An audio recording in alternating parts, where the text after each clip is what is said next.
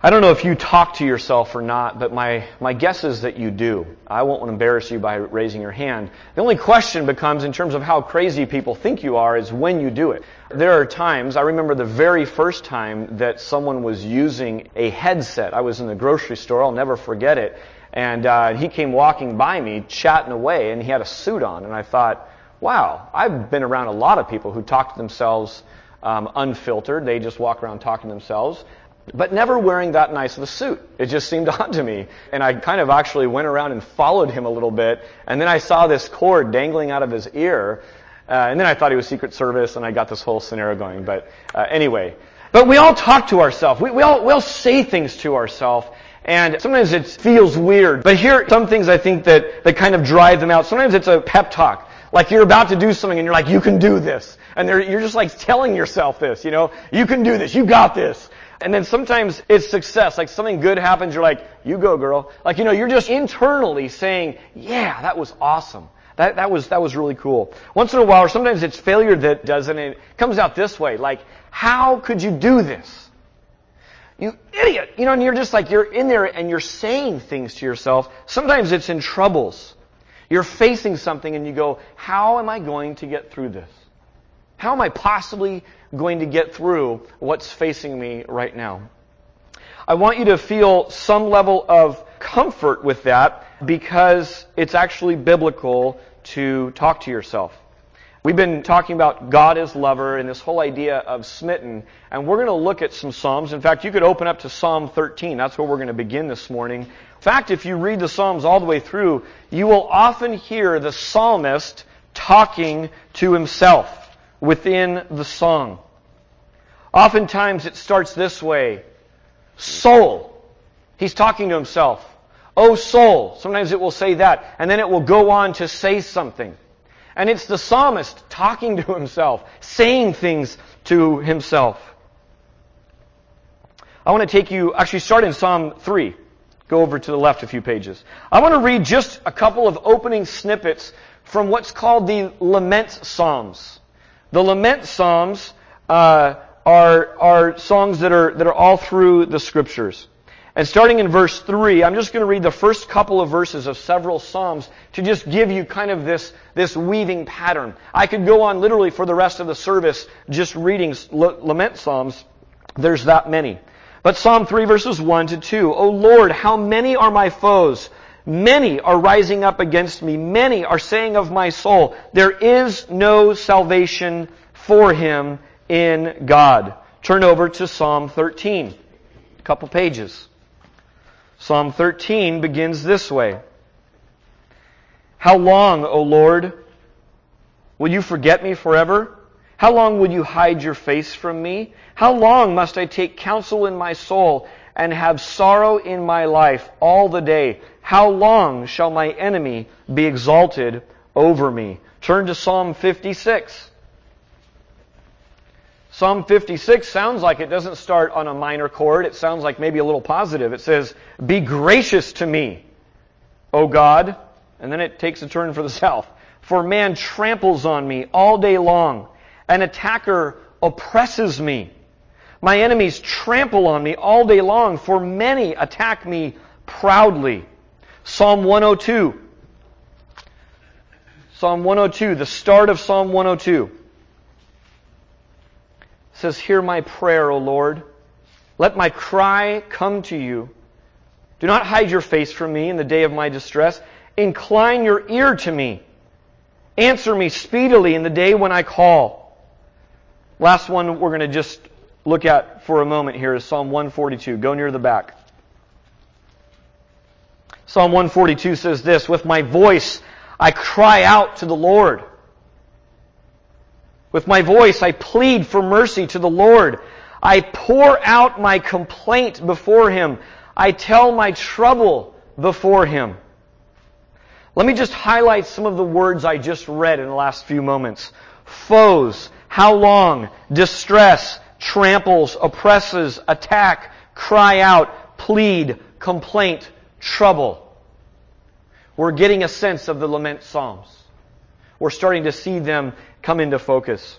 Now, this sounds a lot different from a song that I used to sing growing up in church. Uh, once in a while, certain songs would trigger uh, hunger in me because we'd often sing them in our church services near the end of the service. And so when that song came along, a little bit like Pavlov's dog, I started to think about lunch and I started to get kind of hungry for it. And one of the songs that we sang that kind of had this effect on me was this.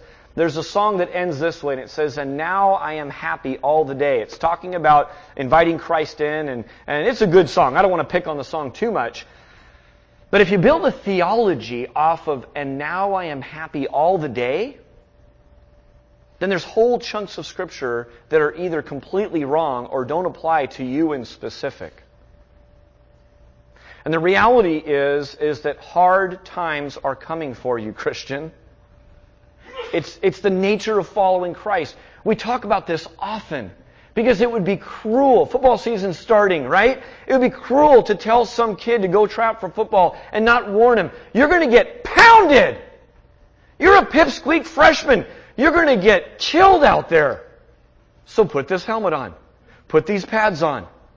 I saw a guy take a hit in a preseason game, and as he's walking off, I've had a friend be a third string quarterback for an NFL team, and I asked him one time, what does it feel like when Jim Jeffcoat during practice has hit you and is laying on you? He said it feels like you're going to die. This is a giant man with huge hands. And he said, it feels like you're going to die. And this guy's walking off the field. And I just thought about my friend and I thought, man, I've had the wind knocked out of me, but I've never taken a hit like that. I don't know how he's feeling, but somehow he's walking off. Sometimes they're walking off like this and the camera zooms in and they look like they're about ready to die. Wouldn't it be cruel to tell them, hey, join football. It's really fun. People cheer for you. I mean, that's part of the story, yes. But you're going to get hammered out there. It's a battle. We just talked near the end of Ephesians about the good fight. Let me ask you this: How does uh, how does the how, how, do these prayers kind of stack up to the uh, often polite, often perfectly reverent, often perfectly theologically correct and nice Christian prayers that we often hear in church, or maybe in our community group, or maybe around our table? I, I tend to think if someone were to pray this way, I hope our community would, would allow for and, and make room for lament prayers. I have, a, I have a, a hunch that in many churches, someone starts to pray this raw, this real, with these things crying out. I think they'd be, I think they'd be kind of pulled aside and corrected. Pulled aside and said, man, that's irreverent to talk to God like that. Who are you to say, how long, oh O oh, oh, God, are you ever going to hear my cry? And yet here it is in the hymn book of the Bible. The people of God, their songbook, it's right there for us to see. So how does a complaining, crying people highlight and glorify a good, powerful, almighty, all-knowing God? You ever wonder that? Add into the fact that, that his reputation is one as a deliverer. And here he's got a people that are complaining, crying out, crying, at times whining. And you wonder, how does that glorify God? It can be confusing. We did a series here a few years ago, I think it was in 2008. And it was a series that, that we called uh, Hard to Believe. And hard to believe was basically looking at the astonishing invitation of Jesus and all these different things. I want to read for you just a kind of a portion of the, the web write-up that we had for it. The radical teaching of Jesus didn't fit into the traditions of the religious leaders of his day. He said, You have heard that it was said, but I say unto you. Over and over again, he contradicted man-made ideas about success, significance, and even spirituality. According to him, if you want to find your life, you have to lose it. You are strong when you are weak. You have to lose to gain, give to get, empty to be filled, and die to really live. Today, these same teachings go against the grain of our ideas about success and significance and even spirituality. He dealt with the heart rather than being satisfied with outward appearances. He hung out with sinners, criticized the self-righteous, and threw the hypocrites out of the places of worship. He changed all the price tags and required that those who would follow him must put him before all other relationships, possessions, and selfish interest. Jesus was confusing, to say the least. How about the fact that when victory occurs and Jesus rises from the dead, thereby having victory over all the dark forces of the universe, every single penalty of sin is now paid for in full, and even he has victory over death itself. Remember what Thomas, one of his disciples, said to him? Came up and said, Prove it. Some of you in this room are prove it kind of people. Some of you have been like, cool, just jumped right in. Some of you are like, I want proof. Now think for a minute about Jesus and think about what we might have done uh, in, in, in that moment about prove it.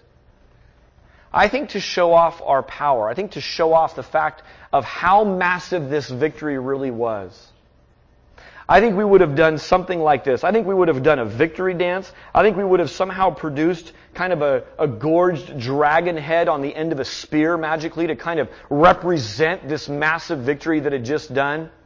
I think we would have spiked the football, so to speak, in some way, shape, or form. You know what Jesus does? Remember? Prove it, Thomas says. He's just had the ultimate victory that we're still talking about. What does he do? Shows him his wounds. He shows him his wounds. We would have been all up in someone's face going, yeah, booyah, and all kinds of stuff. Exerting our victory. Jesus shows his wounds. It's confusing. The Hall of Fame of Faith is found in Hebrews chapter 11. It's a great read. We talk often about the heroes listed in Hebrews chapter 11. In Hebrews chapter 11 is person after person, both men and women, both kings and the most peasant kind of person you can imagine, being mistreated, betrayed, jeered, and in the care and under the watchful eye of their God. And they walked in faith to the very end. Lest you think that only happened in Bible times, a guy by the name of Dr. Michael Sprague just came out with a, with a book and every time he would sign off on his emails, he would say this, betting the farm on God. Michael. Michael's the pastor of the church that we slept at out in uh, Louisiana, not far from New Orleans. And in the wake of Hurricane Katrina, when when I think something in the neighborhood of three quarters of his church had to leave for economic reasons or they were dead and gone they had to rethink ministry a little bit.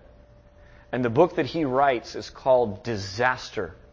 And the subtitle, I love it. It's Betting the Farm on God in the Midst of the Storm. And he just talks about real life stories of people that lived through Katrina and how they continued to cling to their God. Not receiving in this life the things that were promised, but hoping for it in the future, walking in faith to the end. And while I was down there with my son Ethan, we heard story after story that would have just blown you away, and it built up our faith to see that. It was a modern day Hebrews 11, just not as spectacular when it's going on in front of you. It's confusing. Let me ask you this when stormy seas rage, how do you respond? This is a picture. This isn't us exactly, but uh, the, the company that we went river rafting with a couple of years ago on the American River um, had a CD, and, we bought some pictures of us going down the rapids. It was a lot of fun. Um, and it was just such a great time to be out there with the family and kind of watching people. I've done this a couple of times, just kind of watching how people manage and handle a different difficulty. Uh, maybe you'll, you'll kind of spot yourself in this. Sometimes people stand up, they don't really realize the, the danger that's there, they're kind of bravado, they're like, I'm going to surf it out, you know, and they, they stand up and kind of put on some kind of a show. Um, some guys are just yahoos. They're just kind of clueless. They're like, woohoo! The next thing you know, they're, they're back in the, you know, paramedics just going, what happened? Uh, but they're, you know, grabbing on like a cowboy. Um, some just bail, right? I mean, storms hit, and they're like, this boat seems really insecure. Surely I'm better diving in head first to where all these boulders are that are cr- causing the rapids. Um, his buddies are wondering what's happening there.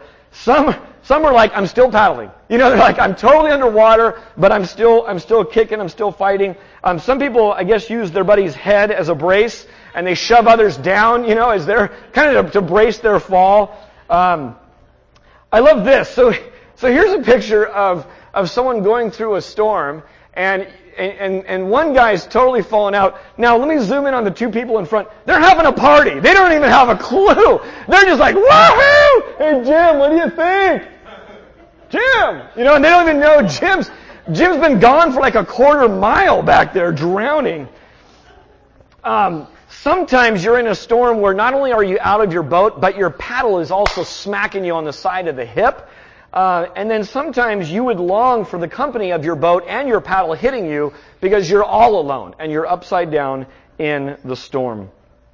Let me say this, that uh, when it comes to doubt, when it comes to struggling with your questions about God, this ought to be a place you can bring them. This should not be a place that, that we don't talk about them, that we don't bring them up. I hope and pray our community groups are such that they are forming not a place where we have a, a pristine, nice bow and package on all of our theology and we just keep shuffling that around, dusting it off, making sure the corners aren't torn.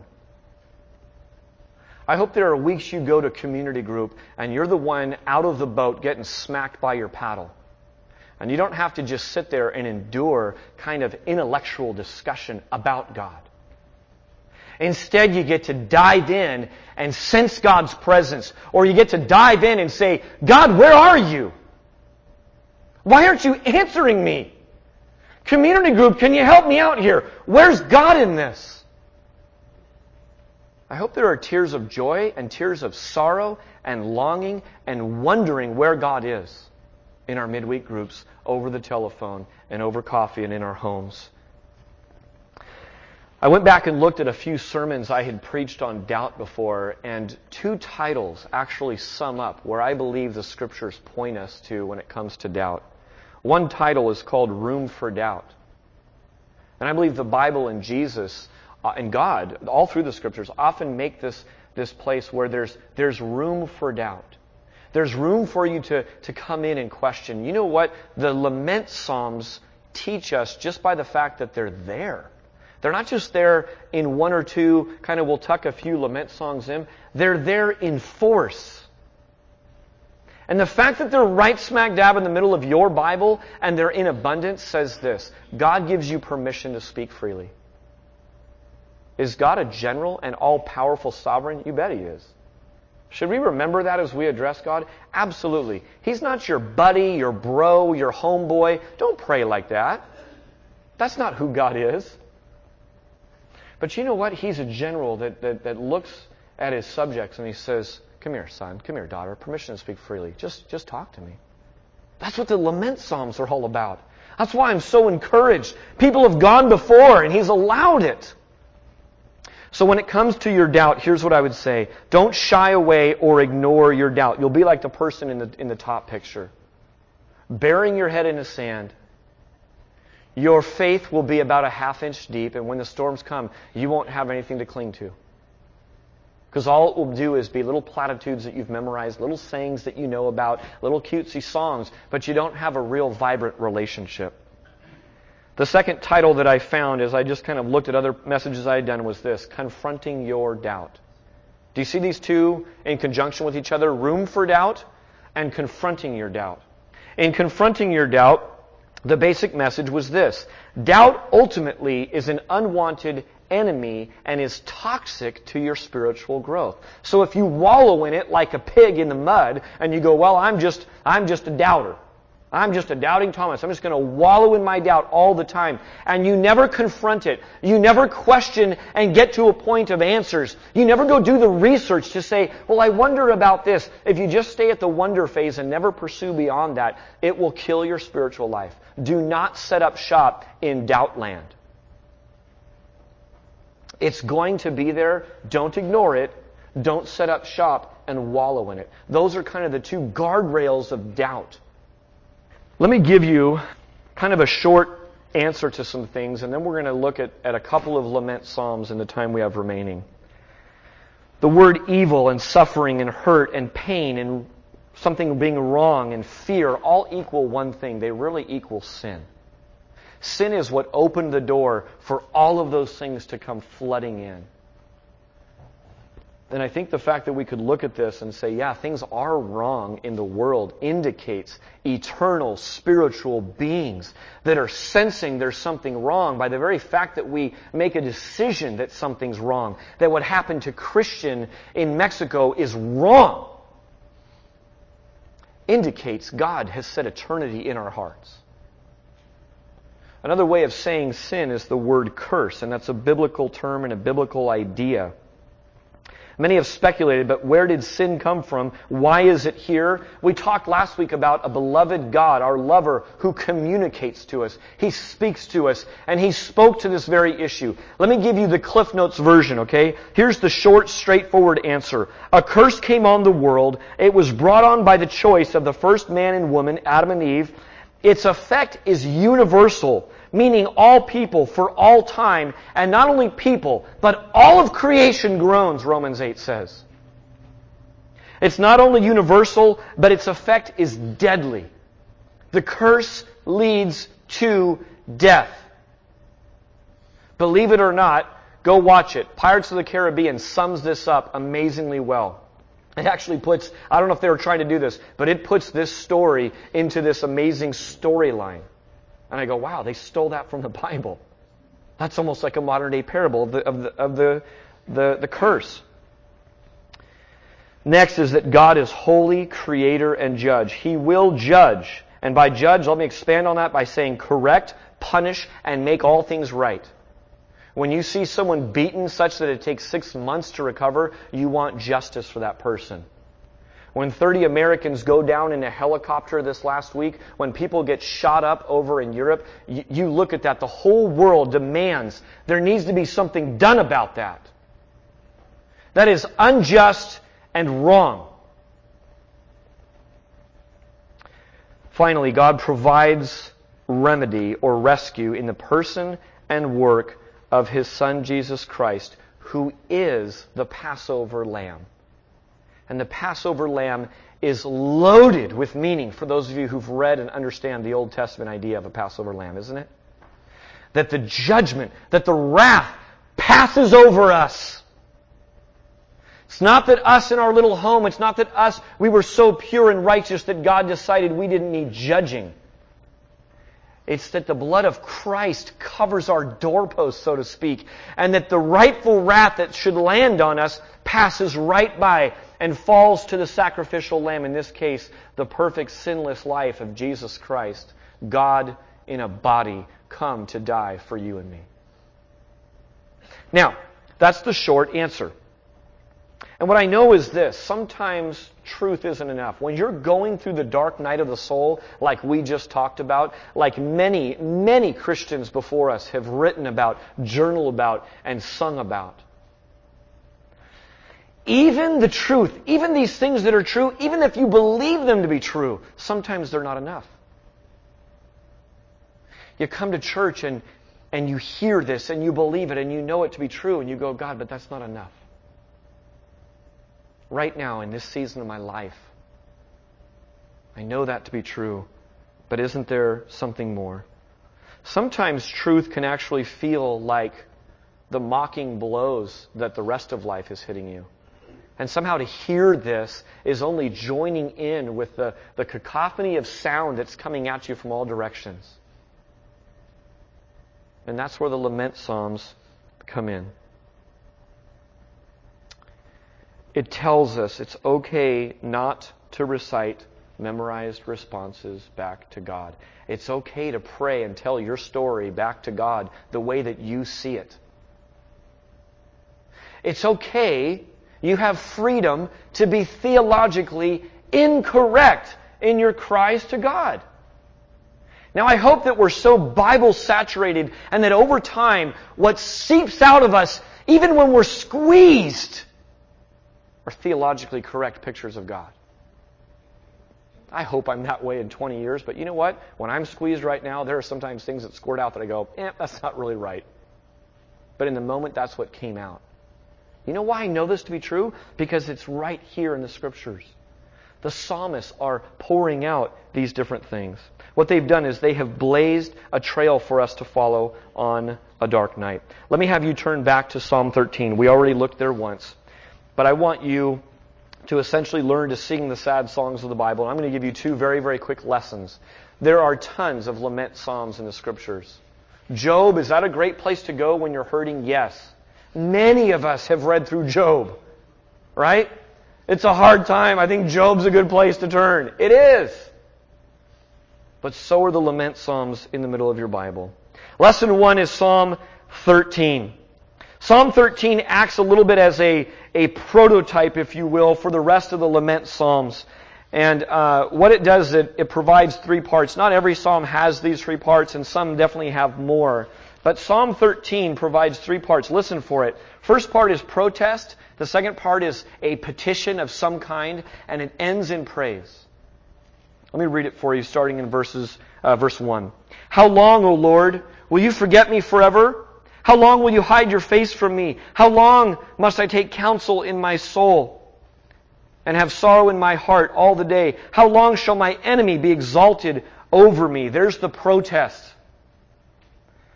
Verse 3 Consider and answer me, O my God. Light up my eyes, lest I sleep the sleep of death, lest my enemy says, I have prevailed over him, lest my foes rejoice because I am shaken. There's the petition. Now watch it turn to praise. But I have trusted in your steadfast love. My heart shall rejoice in your salvation. I will sing to the Lord because he has dealt bountifully with me. As a musician, when I hear but in verse 5, you know what I hear? I hear the E resolve chord that we just played. When we just played this song, When the Tears Fall, there's a part near uh, before the last big chorus where you play an E chord, and the sound of it brightens the mind the sound, it's almost like someone turns the light on. And this psalm starts off, I've had questions without answers. That's what we just sang. And then there's this word but, and it shifts to praise. But I will praise him. It's just kind of cool to see a lament form applied to a modern day worship song. And to kind of see this corollary and say, wow, people are still, men and women are still writing lament psalms to God because we haven't been lifted from the curse yet. Now, there are various kinds of lament psalms. There's corporate lament songs. You ever cry out for our nation? You ever cry out for a group of, of believers at a church and say, God, we've sinned. We've been on the wrong path. We need to humble ourselves and come before you. You ever cry out for, for your family or for, for more than just you? That's called a corporate lament. There's also, of course, individual lament. There's laments of repentance. Psalm 51 is a great example of that. After David was brought to his senses, you are the man, David. His sin is before him, and he cries a lament psalm of repentance, telling God that he had sinned. There's also vengeance psalms. These are where you're calling out a curse, as it were, on p- evil people doing evil things. Those are lament psalms. All of these have something in common because all of them, to my knowledge, have a change in that music chord. All of them have this, this shift somewhere in it. It often says but in there, or it says still. All these things are going wrong. Where are you? I'm calling you out. And then it will say, but still, or still, or you, Lord. And it will shift. It's like looking your eyes to the Lord all of a sudden. And there's kind of this, this turn. You know what that tells me is that the biggest need that you have in your darkest hour is to see God. The biggest need that you have in your darkest moment is to worship, is to see God. This goes against the grain of what I think most of us feel. You know what I think is, is, is, is common to us? My biggest need in my darkest hour is what? To get me out of my darkest hour. So if that's to take this pain away, if that's to rejoin this relationship, if that's to have me somehow undo what I've done, if that's to have uh, last week's catastrophe not happen, if it's financial to give me money to lift me out, that's what I think my greatest need is. And that's what I think most of us struggle with thinking our greatest need is. when over and over again the Bible communicates this truth. Your greatest need, hear this, do you hear me saying this over and over? In your darkest hour is to see God.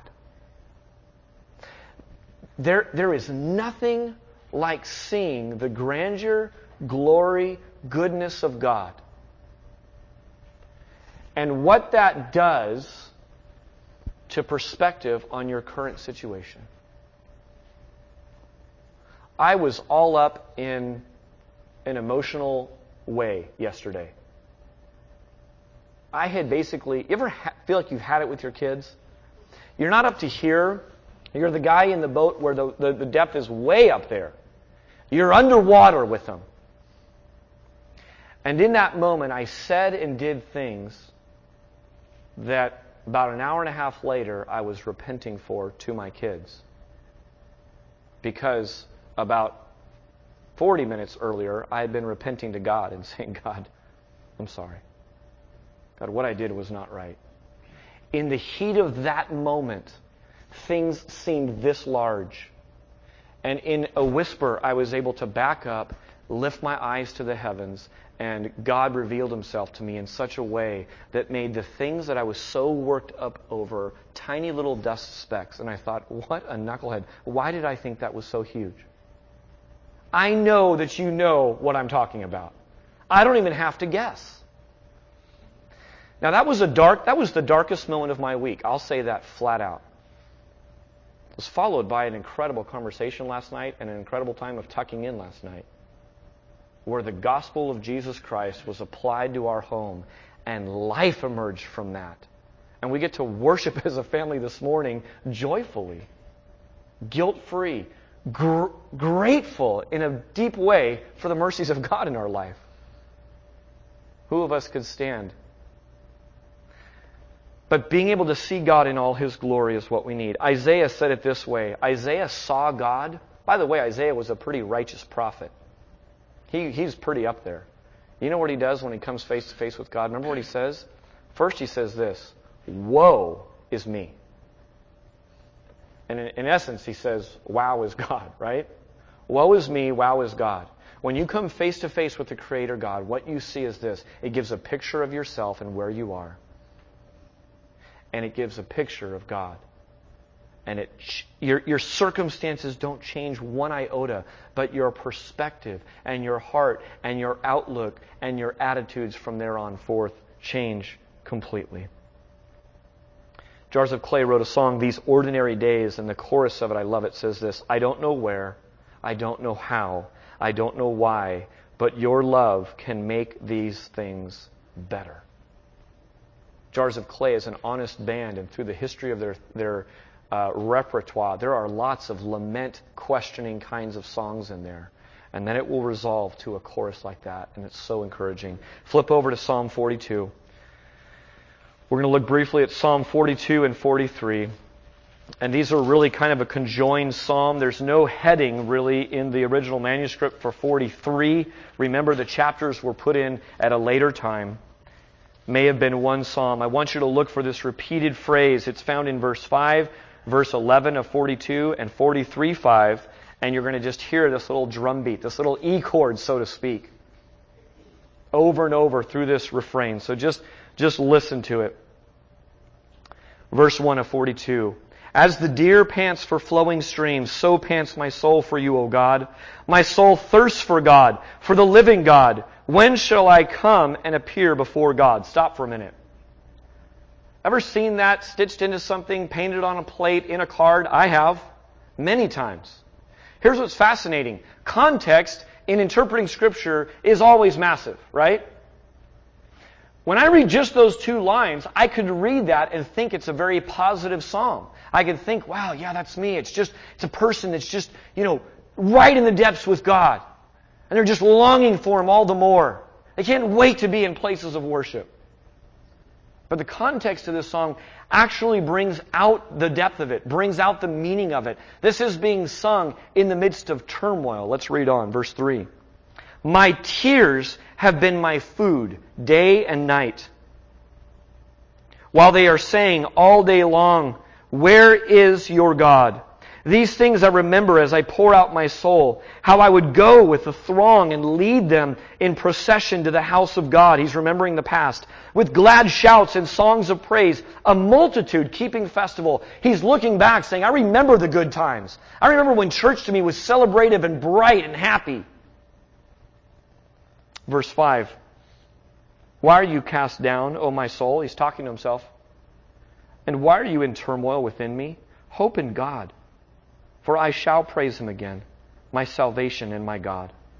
My soul is cast down within me, therefore I remember you from the land of Jordan and of Hermon, from Mount Mizar. Deep calls to deep at the roar of your waterfalls. All the breakers and your waves have, waves have gone over me.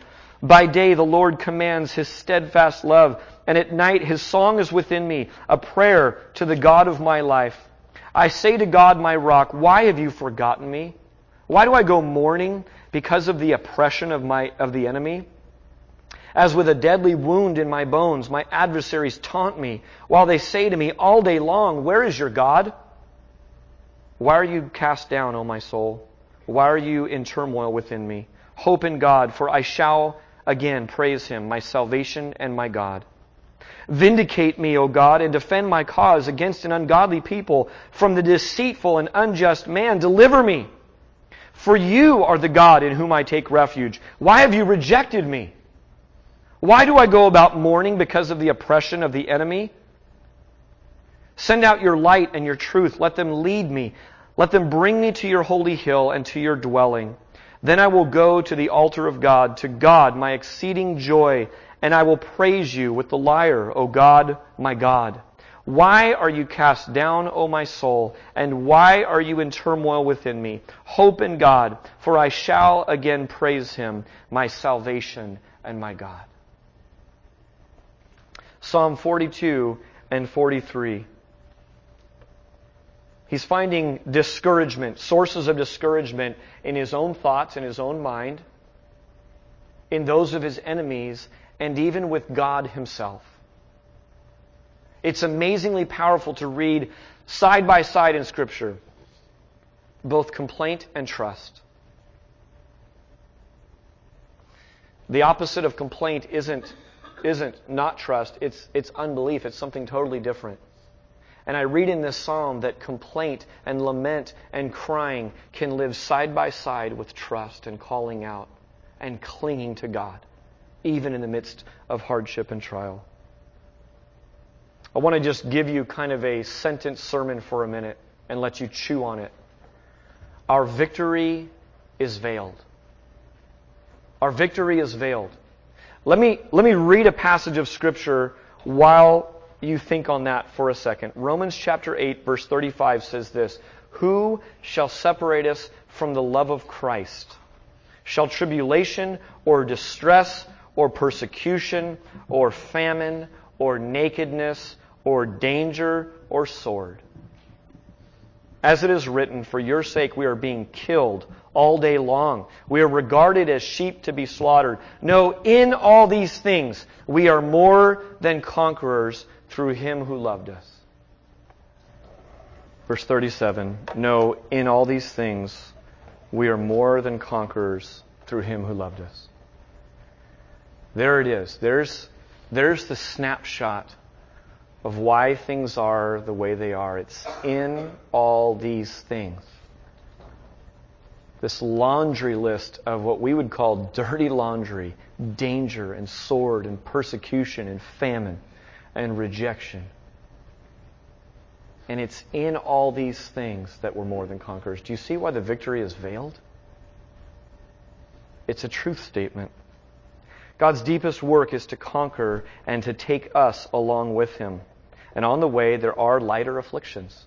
And they're momentary. They don't feel momentary at the time, but they're momentary.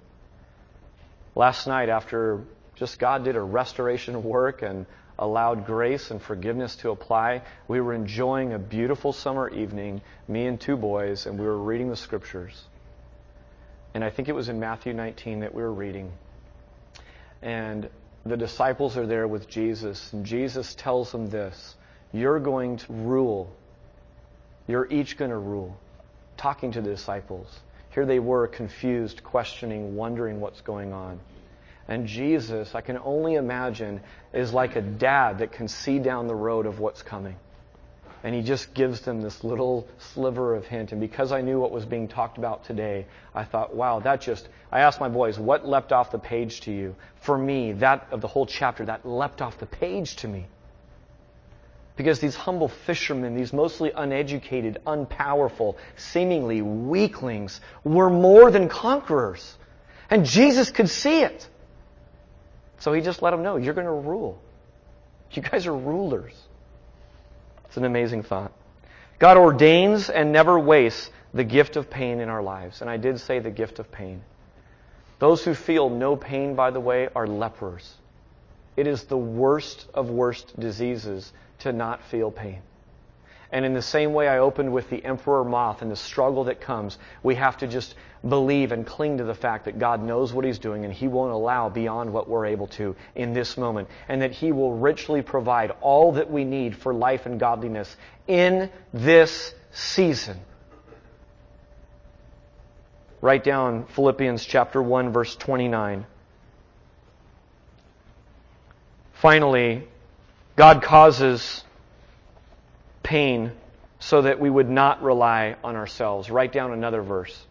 2 Corinthians chapter 1 verse 9. That whole section is talking about that. You can just write these. We're not going to read them. Philippians 1:29 and 2 Corinthians 1:9. That God causes us not to rely on ourselves, and that's part of what happens in pain. It shows our need, it shows our reliance on God. Isn't it amazing that Revelation, in fact, turn to Revelation chapter 5. We'll wrap up with this. That Revelation paints a picture of Christ as a lamb. I don't know if you've been to the petting zoo lately with small children, but you know what you do at the petting zoo with small children?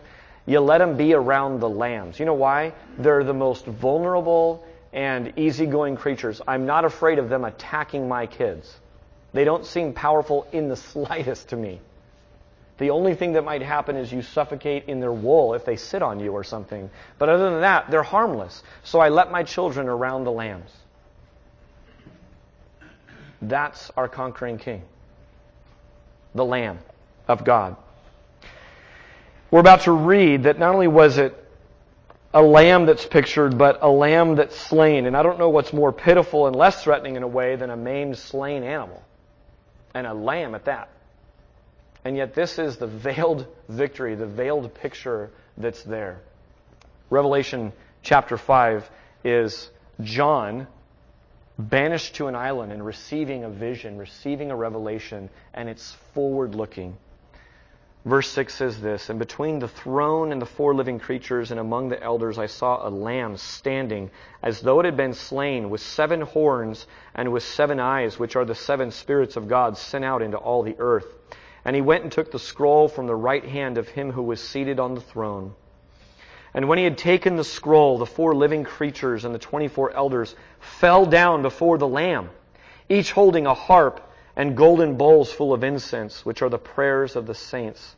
And they sang a new song, saying, Worthy are you to take the scroll and to open its seals. For you were slain, and by your blood you ransomed people for God from every tribe and language and people and nation. And you have made them a kingdom and priests to our God, and they shall reign on the earth. That is a glorious picture of worship. That is a passage you need to read in your dark hour. The cross is the ultimate picture of victory dressed up as defeat. It looks like the darkest day, and it's really the best day that we still celebrate. The cross also is a perfect example of complaint and total trust in the same moment. Remember what Jesus cries out from the cross? My God, my God, finish it for me. Why have you forsaken me? You know what he's doing? Catch this. He's singing from the hymn book of the, the people of God. That's Psalm 22. He's just quoting a song of lament. He's crying out to God, Why have you forsaken me? And then what does he say later on? It is finished. He was faithful to the end, praise God. Complaint and trust can commingle. Don't let the enemy come and tell you different. And don't stay there. Don't wallow in it. But it's a part of life, and it's by God's own design. I want to invite the band up, and we're going to take up our offering, close in song, and, um, and continue in worship. And as we do, I want to finish the passage I started earlier in Romans 8. For I am sure that neither death, nor life, nor angels, nor rulers, nor things present, nor things to come, nor powers, nor de- nor height, nor depth, nor anything else in all creation will be able to separate us from the love of God which is in Christ Jesus our Lord. If you're taking notes, you can write these things down. They're not going to be on the screen, but just write them quick. One is to this just rest knowing that you're in God's hands and care. Just write the word rest. If you're in a dark night right now, what would it mean to you just to rest in that one that we just saw on the throne? And to understand He's worthy to open the scroll. He's worthy to receive all glory and power and honor and dominion. And He's got you in His hands. Second thing is to reassure your soul. Talk to yourself. I am telling you from the pulpit, talk to yourself. It's biblical. Reassure your soul that not even death separates you from the love of Christ, which is in, uh, from the love of God, which is in Christ Jesus our Lord. And finally, remember that the victory is veiled. And if God wasn't confusing, catch this, if God wasn't confusing, it means that He'd be on your level. You know what that would mean? It would mean that He's a God created in your image, and He'd be a false God. A God that you understood completely is not a God to fall down and worship and trust with your future, is it? That's a God in your own making. The very fact that you're confused by God and don't understand God is an indication that God is holy, a subject we'll look at in a few weeks, totally separate, totally set apart from who you are. Let me pray.